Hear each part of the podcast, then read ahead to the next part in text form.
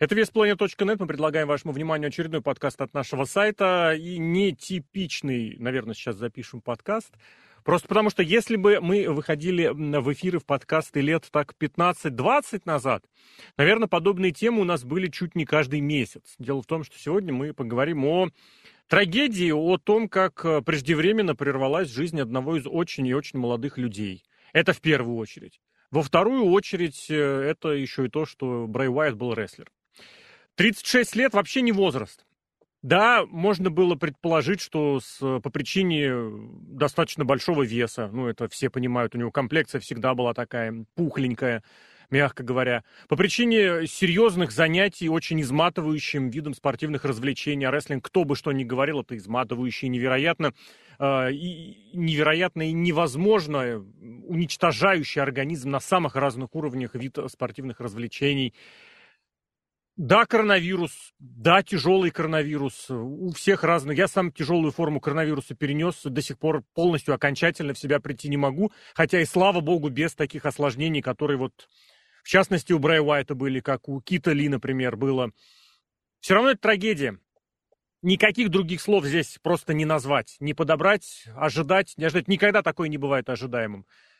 Павел Клишин, Алексей Красильников. Паш, привет. Всем, я, всем я даже, даже не знаю, что здесь еще добавить, просто потому что э, очень... Ну, есть, конечно, несколько моментов таких.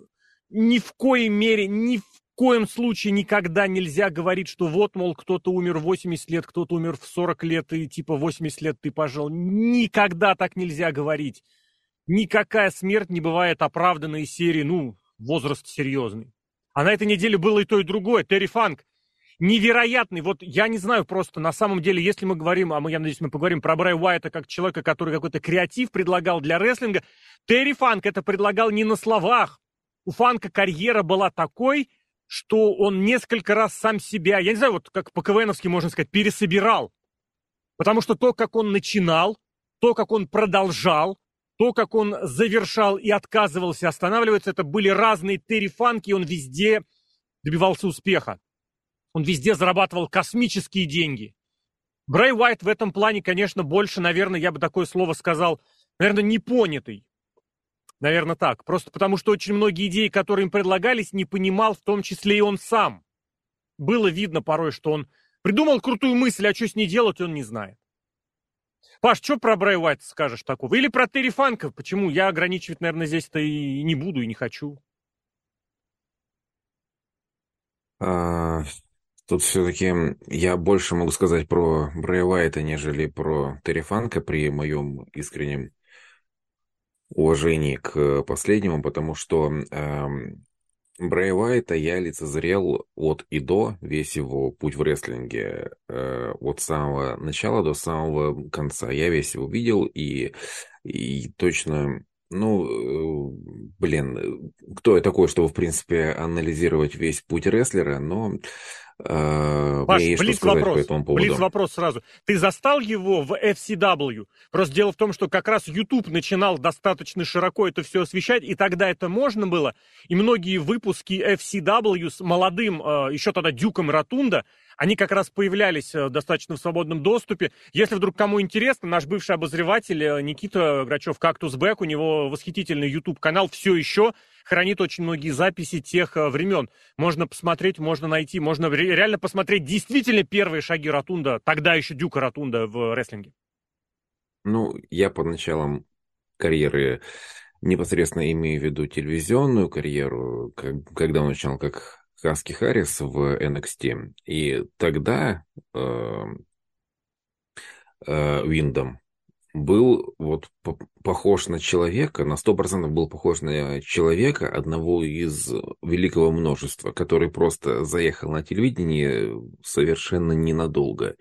И совсем скоро рас, рас, распрощается с ним, и больше мы его там никогда не увидим. Э, как тот же Мейсон Райан, например, который был в том, в том же сезоне NXT, если я не ошибаюсь. И несмотря ни на что, Брейвайт э, это человек, который оставил свой след в рестлинге вопреки, я думаю. Потому что каждый его образ, как бы он ни был интересен, каждый раз руководство придумывала для него настолько идиотские сюжеты, делала все возможное, чтобы этот образ э, испортить, чтобы он дошел до, до зрителя в абсолютно поломанном, искаженном виде, э, снабдить его абсолютно дурацкими сюжетами. Э, тем не менее, несмотря ни на что, э, Уайт всегда пользовался популярностью у рестлеров, у, у зрителей, простите. Э, контакт с аудиторией, как это принято называть, он у Вайта был абсолютно феноменальный.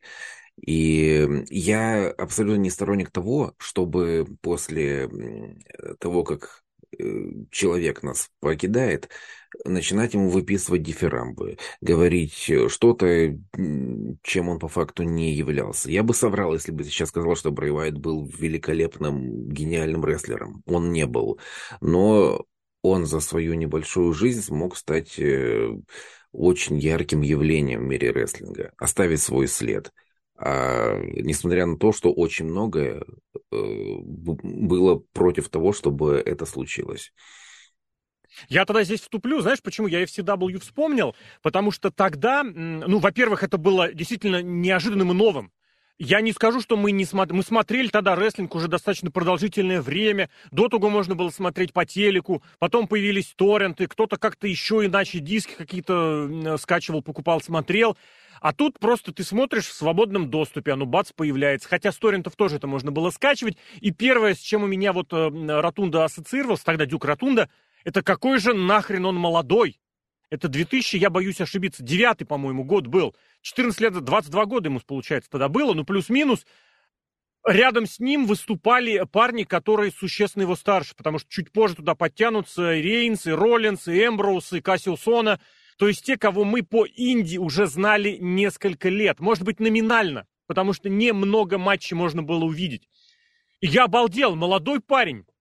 Я не буду восхвалять его рестлинг, Тогда он, ну, никакой серый ванильный, и было вот это ощущение, что сына папаши из рестлинга попал в рестлинг, а их тем более в команде, они выступали вместе с, с Бо, э, с Бо Далласом. А, а относительно того, каким рестлинг был, вот ты знаешь, все-таки я здесь не соглашусь. Он был, безусловно, не классный, не крутой, но он был э, выдающийся из ряда, ну, не скажу вон, но выдающийся из ряда. Он был нетривиальный. Потому что редко, когда ты увидишь такую огромную махину, а Уайт вполне мог называться махиной, настолько подвижной. И в этом смысле, я бы сказал, именно в WWE, именно в основном ростере, именно продюсер, я не знаю, с кем он из них работал, к сожалению, но ему сказали, ты должен делать акцент вот на это, на скоростные, взрывные, темповые приемы, чтобы было видно, что твой ужас и твой страх это не в этих разговорных бреднях, которые ты несешь за пределами ринга, а в том, что ты мало того, что ты сильно ударишь, ты еще и быстро прибежишь, чтобы сильно ударить. Это очень редко используется. В основном большие крупные рестлеры, они медленные. Ну, по нормальным причинам. Это, это нормально, это понятно. А вот Уайт нифига. И я бы еще от себя, от себя сюда добавил. У Уайта а, такая фишечка была еще достаточно примечательная. Всегда забавно послушать, какими звуками рестлер сопровождает свои удары. Ну, то есть, допустим, прислушайтесь. У Мика Фоли, например, очень смешная подзвучка своих собственных ударов у Шимуса. Там очень смешно бывает. Вот Уайт, он так рыч, у него рык какой-то прям звучал, когда он проводил некоторые приемы. В особенности вот это фирменное, когда разбежаться и локтями с, в прыжке провести. Прям действительно что такое потустороннее прорывалось. То есть в этом смысле я готов выделить что-то из его именно рестлинга. Другое дело, вот я с тобой не совсем соглашусь, что ему руководство якобы, сценаристы якобы что-то куда-то вписывали. Мне кажется, Уайт обладал очень большим кредитом доверия. Он все продумывал сам, и как раз в этом-то и был минус. Он не понимал, к чему привести. Он мог подать хорошее начало, сделать хорошую зацепку на сюжет, на историю. Кстати, и книги такие есть, и кино такое есть. А вот как завершить, какую сделать концовку, он не умел. Я думаю, ты в этом смысле согласишься со мной. В КВНе такая беда уже очень давно. Когда хороший заход, прекрасная подача, а вместо концовки разошлись. Это не только в КВН, это очень во многих направлениях. Э, и юмора, и развлечений, и спорта, и вообще во всех направлениях. Когда ты придумываешь идею, а вот что с этим сделать, непонятно. А в рестлинге это как раз это наиболее главное. Когда ты что-то получаешь, что-то вносишь, и ты потом это эволюционируешь в следующее, передаешь как бы эстафетную палочку. Вот у Уайта этого не было никогда. ни вот с этим, с его болотным э, проповедником, ни с его сектантством, ни с его де демоническими штуками. Сектантство, кстати, в паре у него э, видов было. Никогда ничего у него такого не было. Но, наверное, про Уайта можно тоже, знаешь, в заслугу поставить. Мы тут э, на днях с Володей Муном, с Олегушицей, с обозревателем, сделали обзор его противостояния с Джоном Синой, который имело четыре достаточно ощутимых этапа. Уайт это тот, кто отправил Сину на пенсию, не просто победив его в последнем матче. Вот последний сюжет, который был на Расселмане 36, на коронавирусной, по сути, мне очень понравилось, как Вова назвал это, я не знаю, где, мне кажется, он где-то подсмотрел, это правда была деконструкция Джона Сины, персонажа. Это сделал Уайт. В предпоследнем этапе, в предпоследнем сюжете, это было не первое и не последнее, когда Сина так и включил башку свою и понял, что есть что-то более важное, нежели персонаж Джона Сины. И два раза они пересеклись. Э, Elimination Chamber 2017, где Уайт стал чемпионом.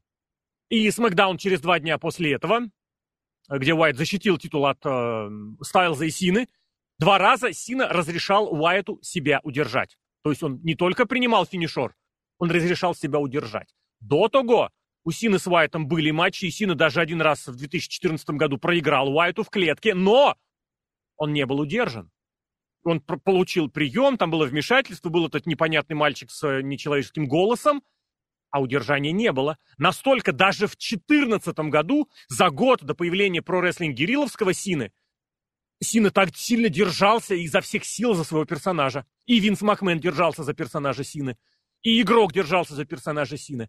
В 2017 году, я не знаю, кто это придумал, я полагаю, что Сина и сам к этому пришел, он сделал вот этот реверанс в адрес э, Брэй Уайта. Я не буду говорить, что ни по отношению никому такого не было. Там и со Стайлзом были прекрасные матчи полутора, полутора и годом ранее. Хотя нет, годом ранее он брал потом уже реванши. Но вот это, это было. Поэтому это тоже будет, это тоже будет записано в последней главе, ну, не получается, в предпоследней главе Брэй Уайт как рестлера. Сказал пока карьере Джона Сини. Джона Сины. А ты что-нибудь такое вот именно из карьерного и сюжетного вспомнишь?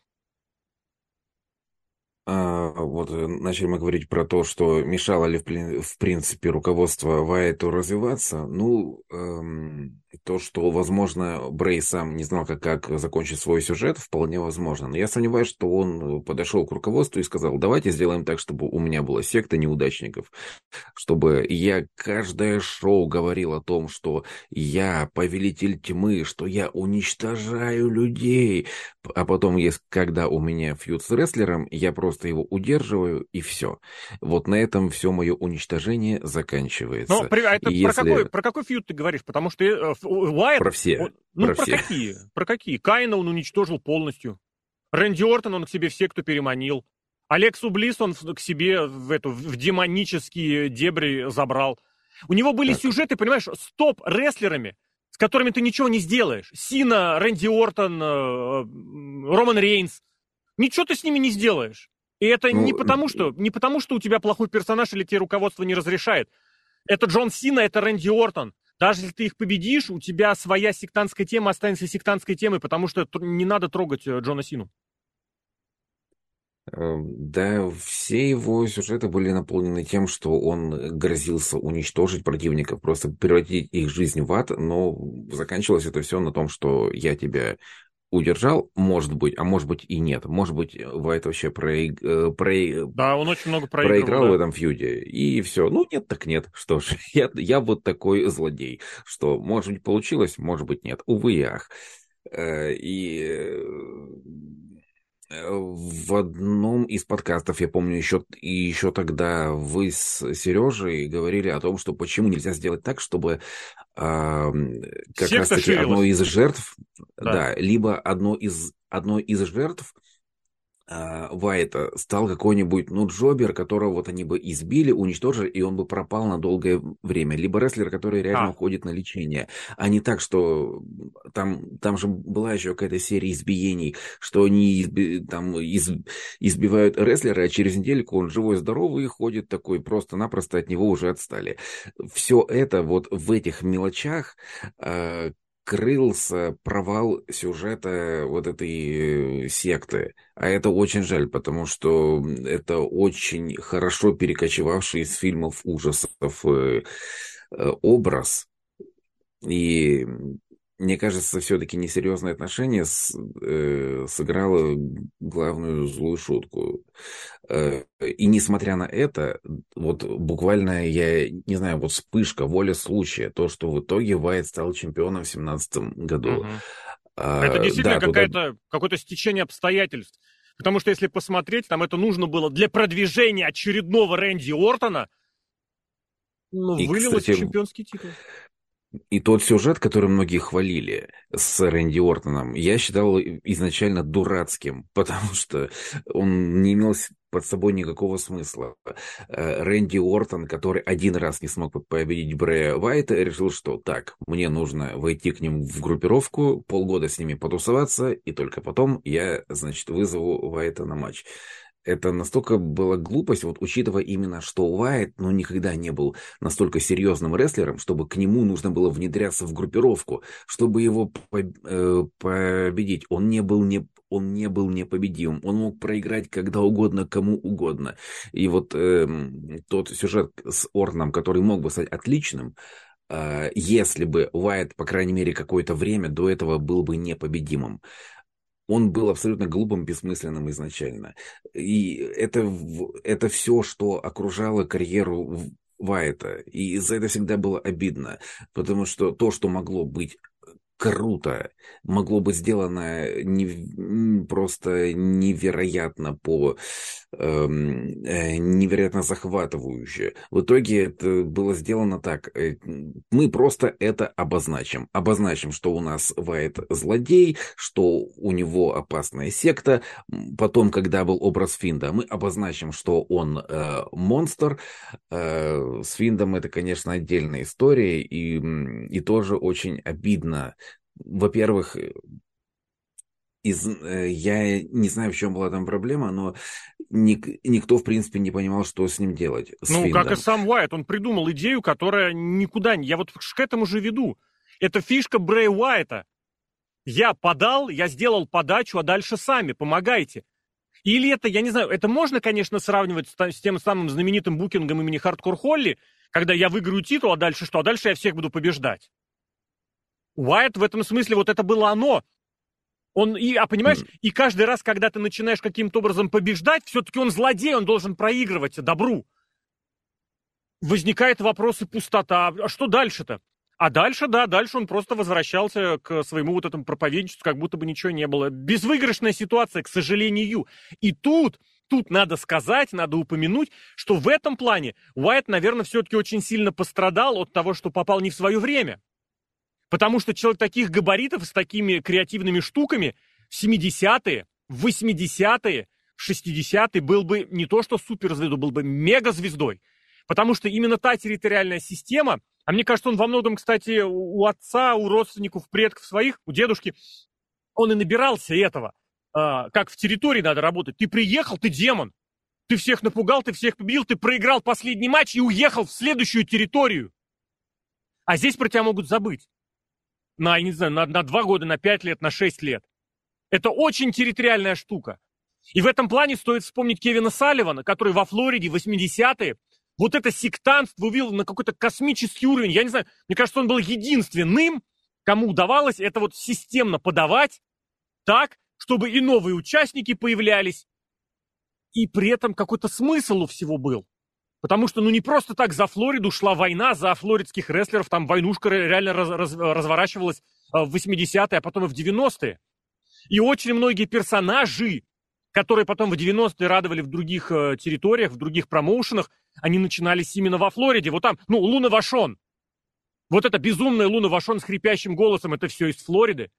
И, между прочим, там, кстати, был сюжет, где, э, ну, Брэй Уайт, где Кевин Салливан натурально ей промывал мозги. Он из, э, э, ринга, из интервьюерши сделал вот эту безумную луну. Гангрел вампир.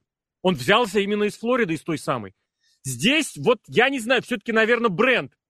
Бренд вот этим всем WWE-шный над всем давлел. И ты понимаешь, что как бы ты не хотел покреативить вот до, до упора, но ты должен понимать, что в первую очередь это семейные спортивные развлечения. Это я не говорю в минус. Это наоборот дало Брэй Уайту огромный успех, потому что он до сих пор один из самых продающих рестлеров. Мерчендайз Брэй Уайта расходится до сих пор какими-то космическими показателями, при том, что с декабря 2021 года он провел, ну, полтора матча, один матч. Я еще хотел сказать ту Рестлманию, но там матча-то по сути не было. Ничего, люди хотят что-то такое видеть. Ну, я имею в виду телевизионные матчи, потому что на house show они там с Найтом проводили что-то. Я вот сейчас вспомнил эм, статью, не знаю, насколько правда то, что было в ней написано, э, но тот факт, что когда Уайт второй раз стал чемпионом мира, я сейчас говорю про чемпионство вселенной уже в образе Финда, э, что пришедший деда Голберг убедил всех, в том числе Уайта, в том, что я, Билл Голберг, я супергерой. Нельзя, чтобы дети увидели, как их герой проигрывает злу, поэтому я должен победить. И Вайт в том числе согласился с ним. Возможно, правда, Виндом Ротонда был очень э, добрым, податливым человеком, чего нельзя, кем нельзя быть в мире рестлинга, в закулисном э, мире, по крайней мере. Может быть, если бы он э, был более Опять же, сейчас э, я об этом просто рассуждаю и свечку я там не держал за кулисами. Если бы он был более наглым, более уверенным в своих идеях, все они бы работали бы лучше. Потому что сейчас я вспоминаю и понимаю, насколько это насколько это горячечный бред, что изначально подают персонажа как э, абсолютное инфернальное зло, неубиваемое, непобедимое. Потом э, так, что это в итоге выросло в абсолютно абсурдный и один из самых идиотских матчей в истории рестлинга. Я про Hell in a Cell с этим Роллинзом. Потом Дэниел Брайан проделал великолепную работу. Два прекрасных матча, в которых э, показали вот эту неубиваемость Финда, но абсолютно адекватно, понятно. То есть есть, что это неостановимый рестлер, либо существо, но в пределах разумного. И просто потом приходит деда Голберг, и за три минуты этот самый э, персонаж, которого нам подавали как абсолютно неубиваемое зло проигрывает в корявом дурацком матче. Мне, мне до сих, это, я, я вспоминаю, мне до сих пор за это безумно обидно. Финн сам по себе был классным образом, действительно жутким. А, то, что это все подавалось через э, эм, э, с помощью альтер-эго ведущего детского телешоу, я это все обожал, мне это безумно нравилось. И как мне было обидно, когда все это смылось в унитаз. Э, одна из самых обидных вещей в истории рестлинга, на мой взгляд. Ну, я здесь не соглашусь с тобой катастрофически, потому что ничего там такого не было, и это абсолютно читалось. Было видно, что это нужно вот именно так. Там, скорее, чемпионство Уайта было не совсем адекватным. Вот именно тогда. Ну, просто потому что ты не знаешь, что с ним делать. А что, как он должен был проиграть? Кому он должен был проиграть? Демон Уайт, он непобедимый, он не имеет варианта отхода. И то, что ему, его скинули вот так вот Голдбергу, это, по сути, очень схоже по форме ситуации Кофи Кингстона, который свое чемпионство проиграл Броку Леснеру в 8 секунд, и Кофи никто ничего не предъявит. Ну, понимаете, это же Леснер. Что Леснер? А что с твоим чемпионством делать? Ты провалил его абсолютно. Так и здесь Уайт, а что с ним дальше делать? Мы не знаем, поэтому мы вот это все сведем к феномену Хорнсвогла. Что бы ни происходило, делай, делай ход с Хорнсвоглом, и мы этим как-то прикроемся. Так и здесь. Другое дело, ты, Брэ, ты Дэниела Брайана упомянул, и здесь, наверное, тоже стоит упомянуть э, события 14 13-14 года, потому что Брэй Уайт с его сектой стали очень странным шагом э, в становлении Есмании, вот той самой Дэниела Брайановской. Потому что, если посмотреть в целом, Нахрен это нужно не было. Это как раз тот самый случай, когда вроде бы Уайт получил себе в секту нового участника. Тот из нее вроде бы выбрался. Но для истории Дэниела Брайана это пустота, это ненужное абсолютно, потому что его история лежала в других направлениях, в других областях. Но именно в, в ситуации, в матче, в противостоянии с Уайтом и его семейкой, в первый раз вот реально с телевизионных экранов вот это «yes, yes, yes» прозвучало как нечто невероятное – Найдите, если нет под рукой, или разыщите, или вспомните, когда Дэниел Брайан еще в том выбрался из этого самого балахона Брэй Уайта, ну, Брэй Уайтовской семейки, как он залез на клетку, и как он оттуда дирижирует, и все сходят с ума. Это даже через экран проходит. Наверное, в этом смысле Уайт нужен был, необходим был как некий антагонист, который, может быть, к самой истории отношений не имеет, но который вот именно этот характер чего-то такого запредельно потустороннего и всеохватывающего, вот только он, наверное, это мог придать. Это вот такая тоже парадоксальная штука. Потому что потом у Уайта тоже была очень не, не совсем понятная история и с uh, Синой, и с щитом, когда абсолютно все скомкано было, и все прекрасно понимали, что нужно ставить противостояние щита и Уайта на несколько pay-per-view, на Расселманию. В итоге что? В итоге Уайта скормили, абсолютно этими словами скормили Сине, щит отправился в какой-то там двухминутный матч. Я прям очень хорошо помню, что тот матч у нас еще не записался на трансляции, потому что очень много было запросов на подключение, и мы просто не, не могли ничего сделать. Просто так профукали Расселманию, юбилейную для щита и для Уайтов. Кстати, на самой на 30-й мании тоже всегда у меня в голове всплывает в памяти, когда он выходит с этим очень крутым исполнением музыкальной темы, а еще светло. А, я, сейчас, я сейчас вспомнил ну, про то, что фьюд с Дэниелом Брайаном. Это ведь один из немногих фьюдов, в, котором, в которых Уайт в конечном итоге одержал победу, да. где за ним осталось последнее слово. Дэниел Брайан так и не победил Брайа Уайта, Но насколько я помню. Это вот к парадоксу. Кто в итоге получил больше в течение нескольких месяцев? Это, это весь в итоге... Уайт. Это, э, то есть это все сработало для э, в это все сработало в пользу э, поддержки Дэниела Брайана, чтобы она стала еще больше и еще мощнее. Тот факт, что когда люди хотели, чтобы он победил в королевской битве, э, ждали этого. Вместо этого он проигрывает в матче 1-1 и тупо не появляется в королевской битве. О, и в итоге... Да, и в итоге все э, таким об образом э, складываются звезды, что увольняется CM Панк на следующем Роу, его место занимает Дэниел Брайан, выходит и, и уже вот этот э, момент, который у всех фанатов рестлинга был на устах, озвучивает, что, ребят, а какого это хрена я не был в королевской битве? Я, конечно, вчера проиграл Дэниел э, Брею Вайту, но матч-то мы показали ничего себе. Если честно, как раз вот это тот самый момент, когда я, правда, начинаю сомневаться в том, что там где-то что-то, были какие-то планы на Джона Сио, господи, на Дэниела Брайна и реально Шимуса. Вы чё, такой был сюжет просто под руками, и вы готовы были спустить игрока к Панку, а Дэниела Брайана к Шимусу. Ну, я, конечно, понимаю, что Винс не совсем адекватный был, и тогда у него натурально была голова забита запуском нетворка, но я никогда не поверю, что он мог отказаться от этого, и планы были натурально такие. Я помню, сам публиковал эти якобы сценарии э, Расселмании первые, где Панк еще был, как раз фигурировал вот в этих вот планах с э, игроком, а Дэниел Брайан с э, господи, с Шимусом, но вот у меня возникает очень большое сомнение. Тут, конечно, на эту тему, наверное, можно отдельный подкаст записывать, что именно тогда происходило в 2014 году, было ли все это запланировано, это, этот, э, э победа Батисты и абсолютный его провал у, э, с поддержкой зрителей. И порванные эм, штаны. И порванные штанишки. А, вот получается, наверное, в этом и наследие Брэя Вайта, что он везде был рядом, в каких-то знаковых моментах в истории рестлинга. Он был рядом, а, но везде чего-то не хватило.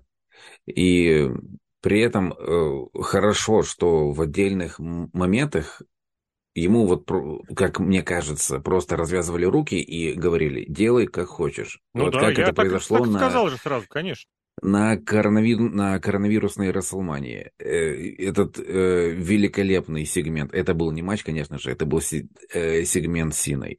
Это было абсолютно невероятное э, зрелище и украшение той самой странной, невнятной, может быть, худшей в истории Расселмании. Да эпохи, наверное, в целом. Это было в начале той эпохи, но я бы даже расширил.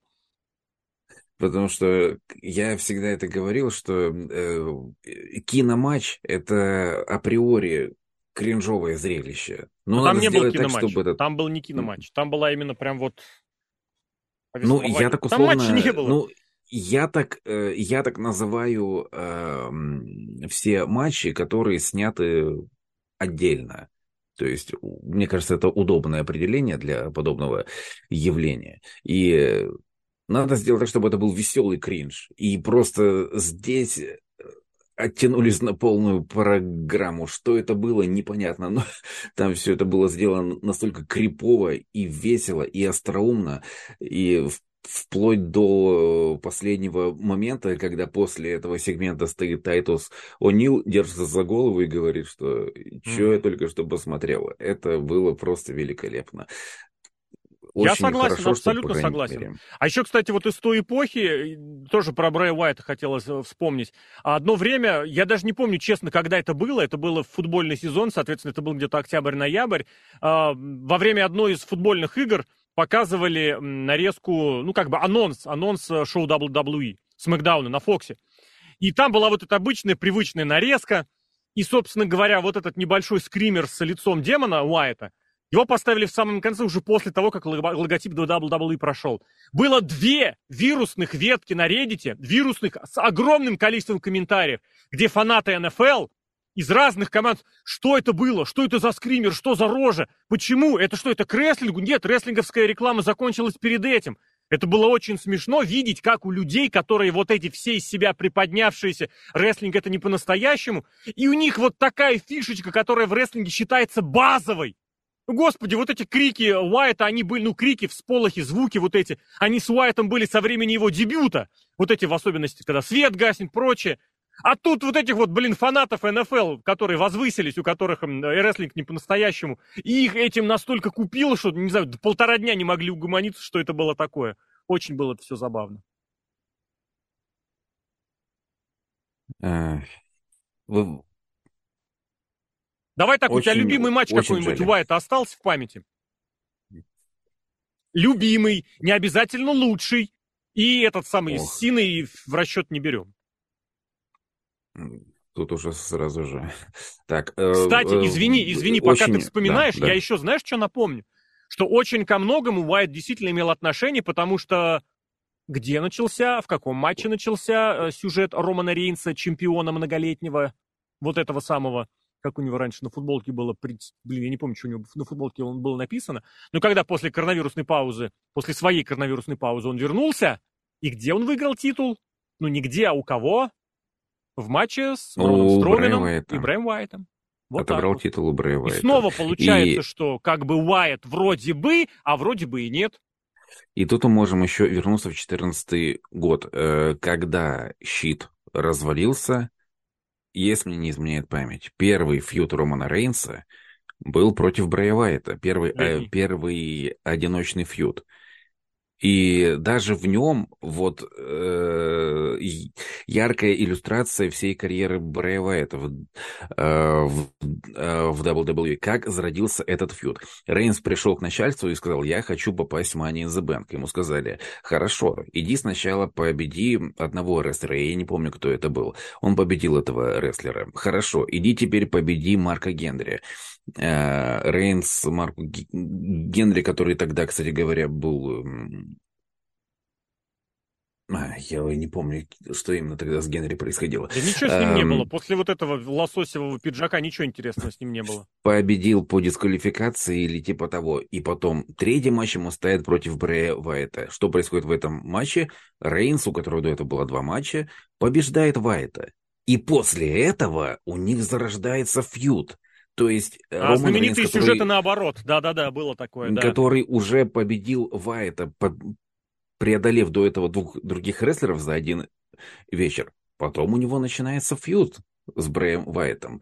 И вот яркая иллюстрация, э, как можно всерьез воспринимать рестлера, которого, эм, который должен быть инфернальным злом, непобедимым злом, э, угрозой. Как, как можно его воспринимать как угрозу, если он проигрывает э, почем зря?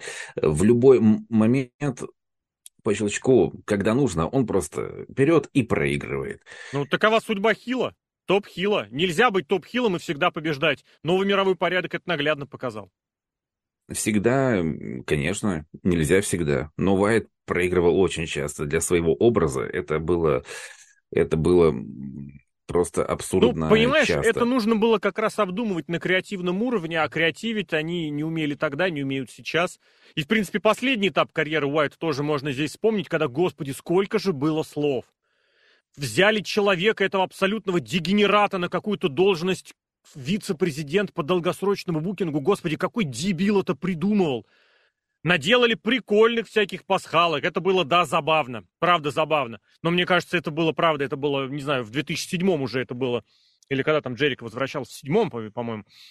Это уже тогда было немножечко... Да-да-да, с этими, с цифрами. Это уже тогда угу. было, ну, да, норм. Ну, здесь хорошо напихали, окей. Раскрутили его появление. Опять огромное количество этих абсолютно недоношенных, мудацких, абсолютно фанатских теорий. Wyatt Sicks шестерка, появление ростовых кукол. Господи, фанаты это худшее, что есть в рестлинге, к сожалению. Вот эти чрезмерно активные интернет-фанаты. Появление, пустое, абсолютно сюжет, завязавшийся из ниоткуда, из того, что LA Найту не понравилось, что во время его речи на экране мелькнул мотылек Уайта. Это была завязка на сюжет раскрутили спонсорский матч, который абсолютно выглядел страшно, некрасиво. Ну, как сказать, некрасиво, если вникать. Картиночки-то ясно дело, флуоресцент, это, прикольно. И сейчас еще, вот я не могу все-таки, хотел удержаться, не удержусь. Поставить на Смакдауне после смерти Уайта Элэй Найта как человека, который как сначала несет какую-то околесицу, при том, что я сам по себе, я никому не делаю отсылок, я весь из себя такой, в отличие от Миза. И он хайпует и паразитирует на смерти Уайта. Нет, я понимаю, конечно, что определенная логика была, что Баллар это первый оппонент Уайта в образе демона, а Найт это последний оппонент Уайта в образе демона. Но на том, на том же шоу был Коди Роудс, который, например, был ментором э, Хаски Харриса в том втором сезоне NXT, который рассказывал очень красивую историю про Терри Фанка, рассказал. Но это как вариант. Вот это абсолютно, я не знаю, вот это появление вот этих рипольщиков, у которых все rest in peace, все лучшее на свете. Блин, это так, это так ущербно. Мне кажется, это настолько саму, саму идею, само наследие рестлера принижает, что вас не помнят по тому, какими вы были, а Уайт каким-никаким, а был выдающимся, не обязательно в смысле каким-то сверхкрутым, но выдающимся был безусловно. А его теперь будут вот возносить, какую-то историю про него новую придумывать, переписывать, как было с Броди Ли, от которого абсолютно ничего не осталось того, что было на самом деле, но есть вот эти выдумки абсолютно дегенеративные. Как будут Уайта постулировать и позиционировать дальше, большой вопрос. Я но это в какой-то мере как... немножечко обидно. Я тоже, я буквально только что закончил смотреть Смак, э, Смакдаун, и да, глупо, что это был Элли Найт, но потом я, а потом я задумался, а кто должен был завершать это шоу? Тут, к сожалению, не было идеально подходящего. А ну... зачем? Зачем это делать вообще? Зачем паразитировать на смерти человека настолько позорно? Я умалчиваю, что на следующий ну, день на Коллижен на шоу другой конторы был сегмент с похоронами. А в воскресенье будет матч с гробами. Возможно, Насколько было... полностью мозгов нету вот этой у другой конторы, мне здесь сказать нечего. А руководитель, Возможно, который не было. понимает, не понимают, что как бы всему свое время, всему свое место. А смерть человека – это в первую очередь смерть человека, это трагедия, а не повод устраивать маркетинг и раскрутку своим каким-то брендом, рестлером или прочему. Здесь, Ладно, давай, наверное, не буду. сворачиваться. У нас времени уже остается не так много. Брейд Уайт наверняка, я думаю, абсолютно уверен, у каждого свой, и каждый о нем что-то примечательное вспомнит. А я еще и буду помнить то, что в 2014 году вместе с ребятами в Москве мы собирались смотреть шоу Extreme Rules, по-моему, и вместе исполнили его музыкальную тему. Это одно из самых ярких моих лично воспоминаний из рестлинга. Поэтому Брэй Уайту спасибо еще и за это. Паша, тебе спасибо Большое за спасибо. этот подкаст. Павел Клишин, Алексей Красильников.